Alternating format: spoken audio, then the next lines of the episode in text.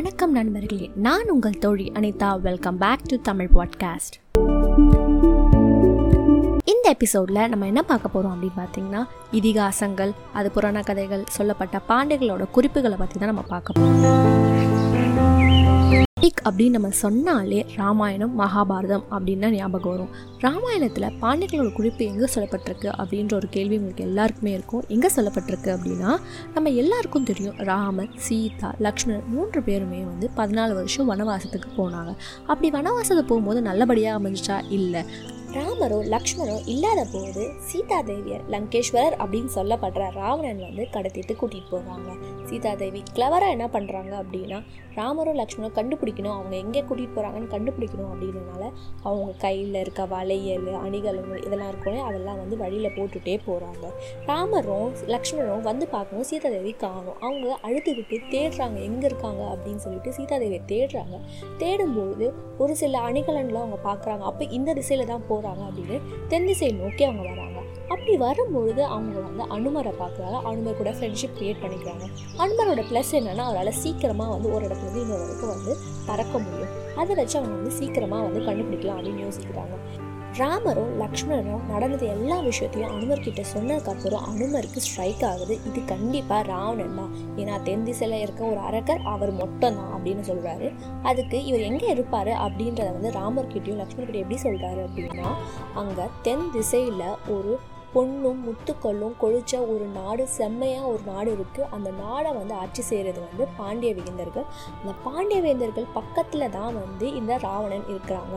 அப்படி இவங்க சொல்லும்போது இந்த பாண்டியர்கள் இருக்க இடம் வந்து குமரி நாடு அப்படின்னு சொல்கிறாங்க குமரி நாடு வந்து என்னன்னா நம்ம மிஸ்ட்ரி அப்படின்னு சொல்லப்படுற அந்த குமரி கண்டத்தை தான் வந்து இங்கே ஸ்பெசிஃபை பண்ணுறாங்க குமரி கண்டத்தை பற்றி நம்ம அடுத்த எபிசோடில் பார்ப்போம். இப்போ coming back to story Anumar என்ன சொல்கிறாருன்னா இந்த நாட்டு பக்கத்தில் தான் வந்து கண்டிப்பாக ராவணன் இருப்பார். நம்ம எப்படி எப்படியா சீதா தேவியை கண்டுபிடிச்சிடலாம் அப்படின்னு அவங்க நம்பிக்கை கொடுக்குற இடம் தான் இதுல இருந்து பாண்டியர்கள் அந்த காலகட்டத்தில் வாழ்ந்த ஒரு கன்ஃபர்மேஷன் கிடைக்குது. அடுத்து நம்ம மகாபாரதத்தில் பார்க்க போகிறோம் மகாபாரதத்தில் பார்த்தீங்க அப்படின்னா அந்த பாரத யுத்தம் தான் ரொம்ப ஃபேமஸான வார் இல்லையா?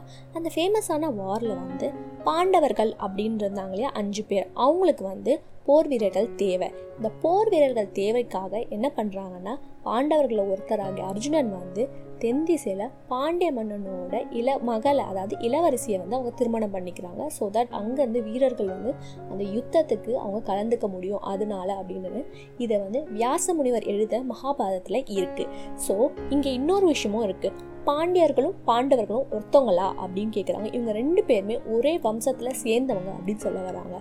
எப்படி அப்படின்னு கேட்டிங்கன்னா பாண்டியர்களோட வம்சம் வந்து சந் சந்திர வம்சத்துலேருந்து வந்தவங்க அப்படின்னு நிறைய ஸ்டெப்பேடுகளை நமக்கு தெரிய வருது. அதே மாதிரி பாண்டவர்கள் பார்த்தோம்னா நம்ம படிக்கும்பொழுது மகாபாரதத்தை படிக்கும்போது அவங்களும் வந்து இந்த சந்திர வம்சத்துலேருந்து வந்தவங்க அப்படின்னு தெரியுது. ஸோ இவங்க ரெண்டு பேருக்குமே வந்து ஒரு ஒரே வம்சத்துலேருந்து வந்தவங்க. அவங்க வடதிசையில் இருக்காங்க இவங்க தென் திசையில் இருக்காங்க. அதனால தான் பெண் கொடுத்தாங்க இப்படின்னு வெவ்வேறான ஆராய்ச்சிகள் நமக்கு வந்து தெரிய வருது. ஆனால் இது எல்லாமே வந்து எந்த அளவுக்கு உண்மைன்னு தெரியல. இது வந்து ஒவ்வொரு விதத்தில் எழுதப்பட்ட ஒரு கதைகள் தான். கதைகளில் எப்பவுமே சிக்ஸ் சிக்ஸ்டி பர்சன்டேஜ் வந்து உண்மைகள் இருக்கும். நாற்பது பர்சன்டேஜ் எப்பவுமே கற்பனை அது மட்டும் இல்லாமல் நிறைய மிகமையாக எழுதுவாங்க. அது மட்டும் தான் உண்மையான ஒரு விஷயம். ஸோ தட் டெஃபினட்டாக இவங்களுக்கும் அவங்களுக்கும் வந்து ஏதாவது ஒரு லிங்க் இருக்க ஜாஸ்தி இருக்கு. இவங்களுக்கு அடுத்து நம்ம பார்க்க போகிறது ஒரு புராண கதைகள். இது ரொம்ப இன்ட்ரெஸ்டிங்காக இருக்கும். நீங்கள் யாராவது மதுரையில் இருந்தீங்க அப்படின்னா இது உங்களுக்கு டெஃபினட்டாக தெரிஞ்சிருக்கும். ஒரு சில பேருக்கு இது கண்டிப்பாக தெரிஞ்சிருக்கும். யாரை பற்றி அப்படின்ற கதைனா நான் கதை சொல்லும் போது உங்களுக்கு டெஃபினட்டாக புரியும் அப்படின்னு நினைக்கிறேன். ஒரு பல வருஷத்துக்கு முன்னாடி முன்னாடி அதாவது இந்த மகாபாரதம் ஏற்பட்டுச்சுல இந்த காலகட்டத்தில் பாண்டிய நாடு இப்போ இருக்க மதுரை இருக்கு இல்லையா? அப்போ வந்து இது வந்து கடம்பாவனம் அப்படின்று சொல்லப்பட்ட இந்த இடம். இந்த இடத்துல ஒரு பாண்டிய மன்னன் ஆட்சி செஞ்சுட்டு இருந்தாங்க. அந்த மன்னனோட பேர் வந்து மழத்துவசி பாண்டியன். இவருக்கு ஒரு மனைவி இருக்காங்க. அவங்க மனைவி பேர் வந்து காஞ்சன மாலை. இந்த காஞ்சன மாலைக்கு வந்து ஒரு முற்பகுதியில் ஒரு கதை இருக்குது அது என்ன கதைனா நம்ம போது முற்பகுதிக்கு போகலாம். காஞ்சன மாலையோட முற்பகுதி கதை. அதாவது முன்ஜென்மம் முன்ஜென்மத்தில் இவங்க வந்து இந்திரலோகத்தில் இருந்திருக்காங்க.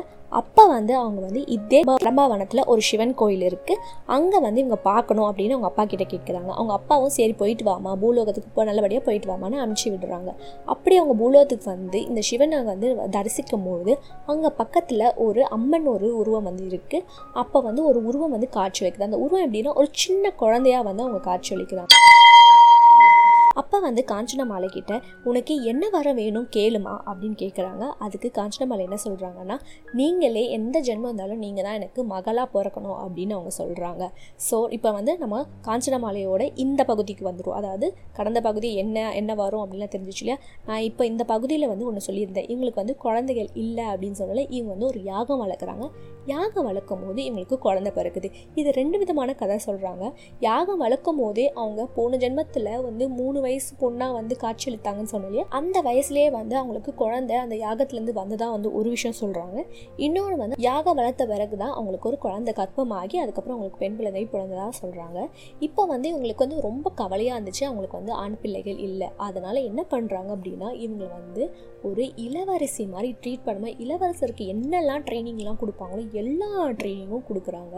அவர் ராணியாக மாதிரி இவங்க வளர்க்குறாங்க. என்ன ஆகுது அப்படின்னா அவங்க அப்பா வந்து திடீர்னு இறந்து போயிடுறாரு. இறந்து போனதுக்கப்புறம் பாண்டிய நாடு இவங்க தான் பார்த்துக்கணும். அந்த பெண்மணி என்ன பண்ணுறாங்க அப்படின்னா மதுரையில் கம்ப்ளீட்டாக அவங்க டேக் ஓவர் பண்ணி ராணியாக வந்து அவங்க அரசாட்சி செய்கிறாங்க சூப்பராக ஆட்சி செய்கிறாங்க இதுக்கப்புறம் என்ன பண்ணுறாங்கன்னா பக்கத்து நாட்டெல்லாம் கேப்சர் பண்ணுறாங்க அப்படியே வந்து தென் திசை முழுக்க கேப்சர் பண்ணுறாங்க இவங்களோட ஆர்வம் வந்து மொத்த நாடும் வந்து அவங்க கண்ட்ரோல்குள்ளே இருக்கணும் அப்படின்ற அவங்களோட வெறி இருக்குது பெண் அப்படின்னு எதுக்கும் சலிச்சவங்க இல்லை அப்படின்னு ப்ரூவ் பண்ணணும் அப்படின்ற எண்ணமும் இவங்களுக்கு இருக்குது இப்படியே அவங்க போகும்பொழுது வந்து இமாலயாஸ் வரைக்கும் போகிறாங்க இமாலயாவில் யாரை சந்திக்கிறாங்க அப்படின்னு பார்த்தீங்கன்னா அவங்க வந்து சிவபெருமான். அவங்களோட அவதாரத்தில் அங்கே வந்து ஆட்சி செஞ்சுட்ருக்காரு அங்கே அவங்க பார்க்குறாங்க அவங்க பார்க்கும்போது போர் பண்ணுறாங்க போர் முடிஞ்சதுக்கப்புறம் ஒரு பேச்சுவார்த்தை நடக்குது. இரண்டு பேருமே வந்து காதல் லயம் பண்ணுறாங்க இதில் இன்னொரு சைட் ஆஃப் த ஸ்டோரி இருக்குது என்ன ஆகுது அப்படின்னு பார்த்தீங்கன்னா அந்த பெண்மணி சொன்னால அந்த குழந்தையா வந்தாங்கன்னு அவங்களுக்கு வந்து மூன்று மார்பகம் இருந்ததாக சொல்லப்படுது. அவங்க சிவனை பார்த்தோன்னே அந்த மார்பகம் போயிடும் அப்படின்னு சொல்கிறாங்க அதாவது அவங்க சின்ன வயசுலேயே சொல்கிறாங்க மூணு மார்பகம் இருக்குது அப்படின்னு சொல்லி அவங்க கவலைப்படும் போது எப்போ அவங்க கல்யாணம் பண்ணிக்கிற பொண்ணியனை பார்க்குறாங்களோ அப்போ அந்த இ- ஒரு மார்பகம் மறைஞ்சிடும் அப்படின்னு சொல்கிறாங்க அதே மாதிரி சிவனை பார்த்தோன்னே ஒரு மார்பகம் மறைஞ்சனால இவங்க தான் என்னோட கணவர் அப்படின்னு அவங்க முடிவு பண்ணுறாங்க அதுக்கப்புறம் அவங்க டிஸ்கஸ் பண்ணுறாங்க டிஸ்கஸ் பண்ணும்போது அவங்க என்ன சொல்கிறாங்க தெரியுமா? நான் என் நாட்டை விட்டு வெளியே வர மாட்டேன் என் நாட்டு மக்கள் என்னை நம்பி தான் இருக்காங்க. நான் என் நாட்டு மக்களை விட்டு வர மாட்டேன் அப்படின்னு சொல்லிட்டு என் சிவபெருமான் கிட்ட கேட்குறாங்க அவங்க என்ன சொல்கிறாங்கன்னா சரி நான் உன் நாட்டுக்கு வந்து நம்ம ரெண்டு பேரும் ஒன்றா இருப்போம் அப்படின்னு சொல்கிறாங்க இந்த பெண்மணி பெண்மணின்னு சொல்லிகிட்டே இருந்தேன் இந்த குழந்தை பெண்மணி அப்படின்னு நான் சொல்லிகிட்டே வந்தேன். யார் இவங்க அப்படின்னா இவங்க தான் வேறு யாரும் கிடையாது. த கிரேட் மதுரை மீனாட்சி அம்மன் தான். நம்மளோட ஸ்பெஷல் இங்கே நான் உள்ளே வைக்க போகிறேன் என்ன அந்த ஸ்பெஷல்னால் நம்ம ஏதாவது ஒரு கதை சொல்லும் போது இந்த கதை ஏதோ ஒரு படத்தில் வந்து இன்ஸ்பயர் ஆகி எடுக்கப்பட்டிருக்கு அப்படின்னு நம்ம சொல்லுவோம் இல்லையா? இப்போ இந்த மதுரை மீனாட்சி அம்மனோட கதை வந்து எந்த படத்தில் வந்திருக்கு தெரியுமா? ரொம்ப ஃபேமஸான மூவியாகிய ஃபிடா அப்படின்ற ஒரு தெலுங்கு மூவி இருக்கு இல்லையா? அது இதை பேஸ் பண்ணி தான் இருக்குது எப்படி அந்த ஹீரோ வந்து அமெரிக்காவில் இருந்து அவர் வந்து அவங்க நாட்டில் தான் அதாவது அவரோட வில்லேஜில் தான் இருப்பேன் அப்படின்னு சொன்னேனே அந்த ஹீரோ வந்து அவங்க வில்லேஜ்லேயே வந்து அமெரிக்கா வேலையாக விட்டுட்டு அவங்க இங்கேயே வந்து தங்குவாங்க இல்லையா? ஸோ ஆல்மோஸ்ட் இதே மாதிரி ஸ்டோரி தான் வந்து இன்ஸ்பயர் பண்ணி எடுக்கப்பட்டிருக்காங்க. சரி வாங்க நம்ம மதுரை மீனாட்சி அம்மனோட கதைக்குள்ளே போவோம். இப்போ என்ன ஆகுதுன்னா அவங்க அங்கே இமயமலையில் இவங்க வந்து டிசைட் பண்ணிட்டு வராங்க. நம்ம ஒன்றா திருமணம் பண்ணிக்கலான்னு அவங்க வந்து திருமணம் பண்ணுறாங்க அதாவது மதுரை மீனாட்சி அம்மன் வந்துடுறாங்க. அதுக்கப்புறம் எட்டு நாள் கழிச்சு தான் வந்து சிவபெருமான் வரார். வந்து வந்து திருமணம் நடக்குது.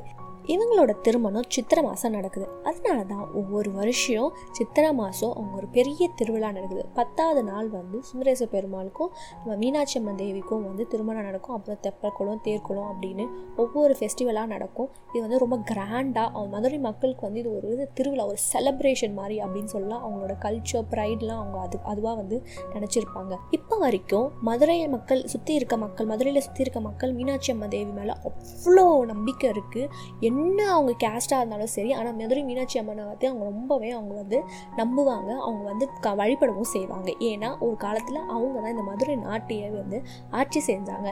In respective of the religion அவங்க வந்து ஒரு ராணியாக இருந்திருக்காங்க. அந்த நாட்டை வந்து காப்பாற்றிருக்காங்க ஸோ அதனால அந்த நம்பிக்கை அவங்க இருக்க மக்களுக்கு அதிகமாகவே இருக்குது இதுக்கடுத்து இந்த எபிசோடில் நம்ம வந்து குமரி நாடு குமரி கண்டம் அப்படி ஒரு மிஸ்ட்ரிலாம் இருக்குது அப்படின்னு சொல்ல அந்த எபிசோட் தான் நம்ம அடுத்த எபிசோடாக பார்க்க போகிறோம் ஸோ இதெல்லாம் நம்ம தெரிஞ்சுக்கணும் அப்படின்னா நீங்கள் எல்லாருமே நம்ம சோழ பயணம் இல்லை இல்லை பாண்டிய பயணத்தில் தொடரணும்.